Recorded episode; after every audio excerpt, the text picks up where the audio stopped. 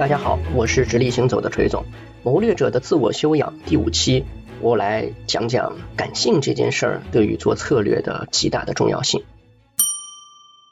对于一个策略的从业者或者市场的谋划者来说，在正常情况下，人们会觉得逻辑思维是他最重要的能力。事实上，以我自己多年以来的工作经验的感受，包括今天在应天下这样一个新的以社媒平台的营销为主的一个工作体系中，我越来越深刻的感受到，感性才是做策略的关键所在。如果说逻辑思维能够决定策略的下限的话，那么上限就一定是在于感性思维。为什么我会如此强调感性的重要性呢？如果大家环顾一下今天的世界，你会发现，由第一次工业革命和法国大革命所建立起来的人们对于社会、政治、经济的一种理解的思维和它的秩序，在我们今天所说的这个时代啊，正在发生本质性的一种变化。在我的判断中，我认为权威性的规则呀，将逐步的让步于人们的感受。事实上，在今天的一个平台化的社媒环境中，你会发现最重要的两件事就是兴趣图谱和亚文化圈。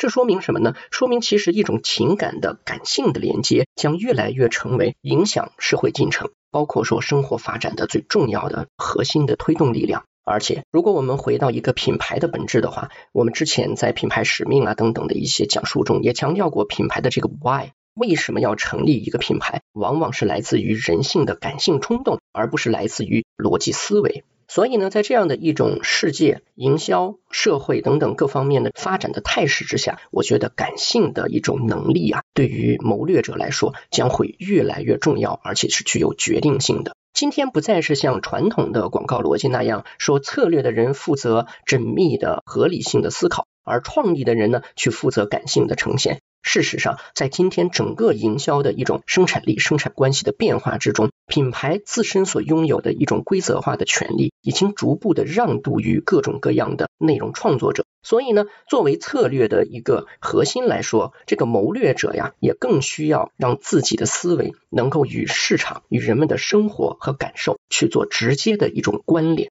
所以，今天当我们去谈一个策略的时候，为什么我们把这期的题目叫以感代思？感性是指引方向的核心所在，但是回到今天的现实之中呢，我们会发现谋略者啊，在真正进行一个有效的营销或者市场思考的时候，会面对两个典型的陷阱。第一个呢，就是用各种各样五花八门的所谓新理论和新概念，去形成一种语言腐败。事实上，语言腐败这件事情啊，在很多的行业都有发生。今天本身就是一个概念充斥的世界，很多的时候我们会迷恋于对于一个说法。一个词新颖程度上的重视，反而呢失去了对于人们真正的活法的关注。但在我看来，今天很多新创造出来的所谓理论和概念呀，只是策略人或者营销人在装扮自己的思考水平，或者说证明自己的思维是在与时俱进的它的一个道具而已。很多的时候，真正的那个营销逻辑根本上就是换汤不换药的。所以，语言腐败会造成我们对于概念的迷恋，而失去了对市场本质、人们真正的生活诉求那个生动的、感性的内容的重视和关注。那它的解决方案是什么呢？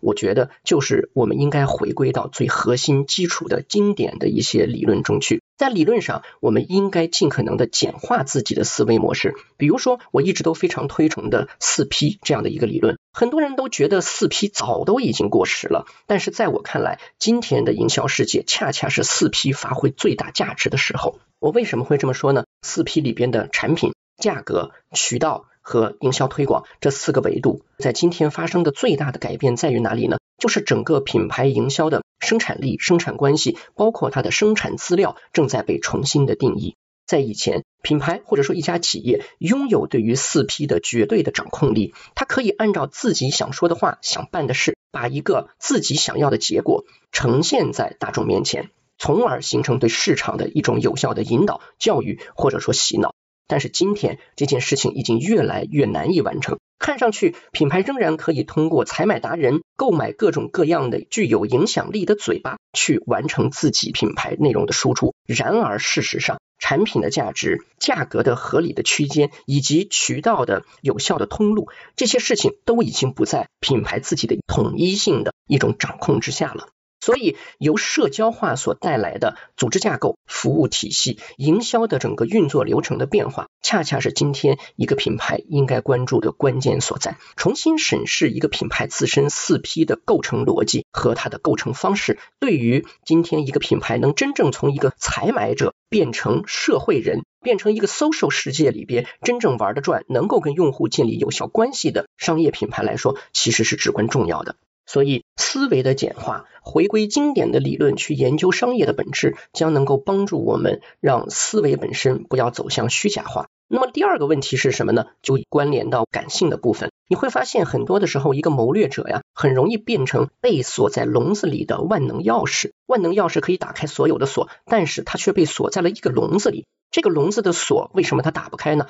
因为这把笼子的锁是他自己所构成的，也就是我们在感受上造成了一种自我封闭性。这种自我封闭性，第一是由于我们对思维的一种迷信所造成的。我们过多的依赖于数据去抽象化的理解市场。但什么是市场？市场不就是一个个生动的人和一组组的生动的生活吗？所以，如果一个谋略者缺乏对于当下、对于生活的一种敏锐的感受能力的话，那么他将被这样的一个新的营销环境逐步的淘汰。所以，如何能够保持生动的敏锐性呢？在这里，我想说两本书，一本是《金刚经》，还有一本呢，叫做《当下的力量实践手册》。不知道听我栏目的各位啊，有没有研读过，甚至是抄写过《金刚经》？其实《金刚经》是一本非常有意思的书，而且呢，我非常推荐大家去阅读。在《金刚经》里啊，其实有一个核心性的命题，是有一位智者叫须菩提，他也是释迦牟尼佛的弟子啊。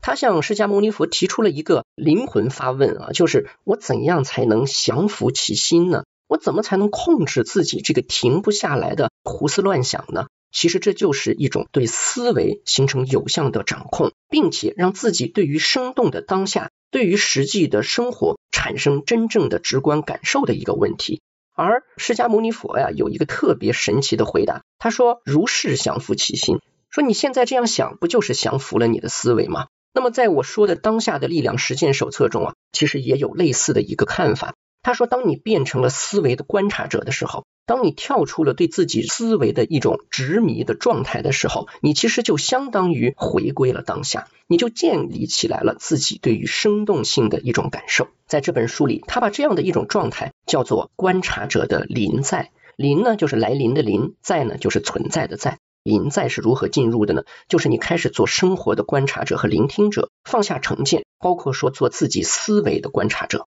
所以在这样的一个方式之下，你可以越来越多的锻炼和学习，保持自己对于生动的一种敏锐感知性，这是一个方面。另外一个方面呢，就是我认为要打破偏狭的感受。为什么会这么说呢？今天其实很多的从事策略的人，可能都是生活在经济活动相对比较发达的城市或者地区。然而，中国市场最大的魅力和价值，一直都是在于它的这种纵深以及多样性。所以，一个每天坐在格子间里边看着抽象的数据，用一种推理性的思维去判断市场的人，如何能够成就伟大的品牌？如何能够做出具有充分的认同和共鸣感的营销呢？在上一期的周易中，其实我们提到过，今天对于品牌来说，最重要的是建立自己的有效关系。而作为一个所谓谋略者来说，你就是帮助品牌去构建这个关系的主理人。那么你自己首先应该能够形成对市场的直接关联，而这个直接关联指的不就是对人和生动的生活感受的一种关联吗？所以，我们必须要尽可能拓展自己观察感性的生活、感知感性的生命的这种角度和能力。那有些人可能会说，我作为一个整天坐在格子间里吭哧吭哧写 PPT 的人，我没有足够的时间再腾出来让我去生动的融入生活，去感受各种各样的不同的生活的面貌。那又能怎么办呢？我想跟大家介绍这么几种方法。第一呢，就是更广泛的阅读；第二呢，是田野观察。我们做不到田野调查，但是当我们有机会外出的时候，有没有机会跟一些小店的老板、饭店的服务员？或者是开专车的司机去做一些沟通和交流，去理解一些生活的不同侧面。第三个呢，就是最简单的方法，看优质的纪录片。这些做法呢，都可以帮助我们唤起情感，消除狭隘的成见，让我们对于这个世界，对于人们的生活侧面的一种感受啊，能够不断的扩充和扩大，从而让我们感知的能力也得以加强。在这里呢，我也想推荐几部特别好的纪录片，